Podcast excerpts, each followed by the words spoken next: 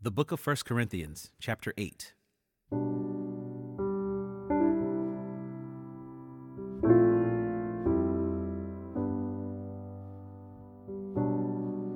Now concerning food offered to idols, we know that all of us possess knowledge. This knowledge puffs up but love builds up.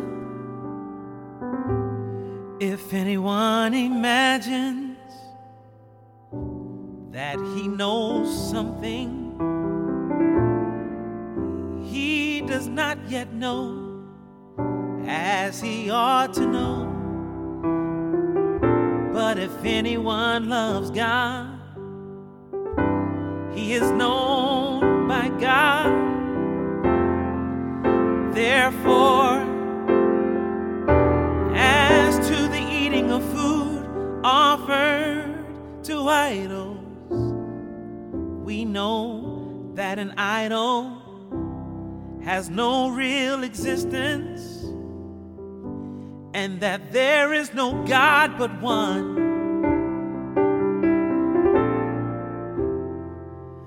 For although there may be so called gods in heaven or on earth, as indeed there are many gods and many lords.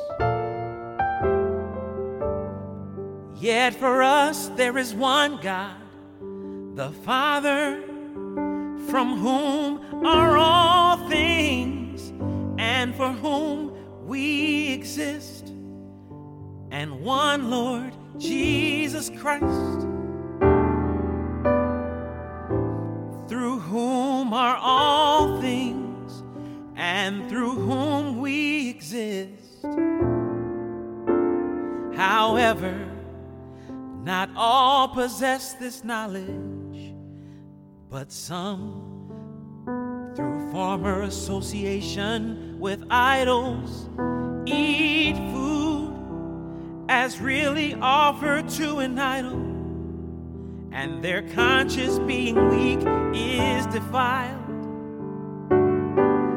Food will not commend us to God.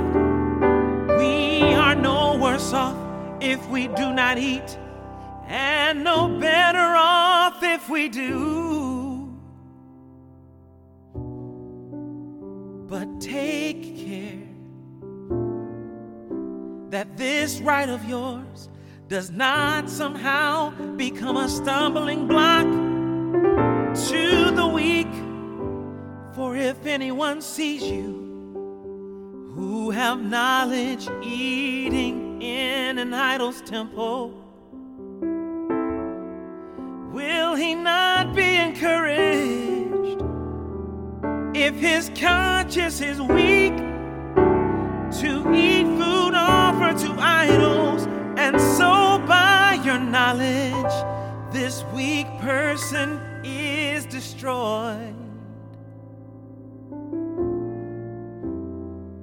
The brother for whom Christ died, thus sinning against your brothers and wounding their conscience when it is weak, you sin against Christ.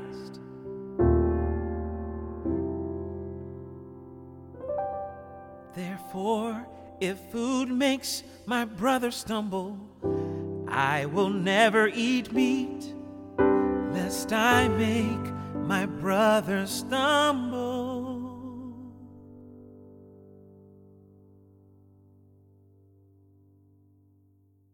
Living Water is produced for the Bible Translation Movement in association with Lutheran Bible Translators. Visit lbt.org and illuminations.bible for more on the Bible Translation Movement. Experience Scripture.